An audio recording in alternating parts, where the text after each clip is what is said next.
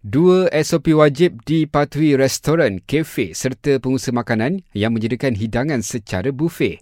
Menteri Kanan Keselamatan Datuk Seri Ismail Sabri Yaakob jelaskan, 2 peraturan baru yang perlu dipatuhi apabila menyediakan hidangan secara bufet.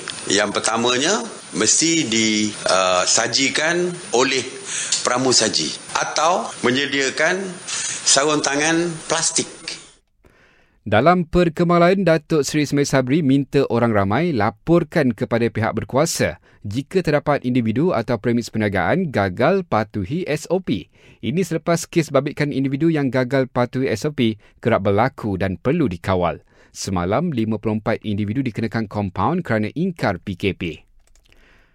Lebih 620 rakyat Malaysia selamat pulang ke tanah air dan kesemuanya diarah jalani kuarantin wajib selama 2 minggu. Kementerian Pendidikan berkata, hampir 58 juta ringgit disediakan bagi tujuan perolehan peralatan, bahan keselamatan serta kebersihan untuk sekolah dalam usaha membendung COVID-19. Dan akhir sekali, 8 daerah di Negeri Sembilan dikategorikan sebagai zon hijau kecuali Mukim Setol kerana catatkan 1 kes aktif COVID-19 setakat semalam.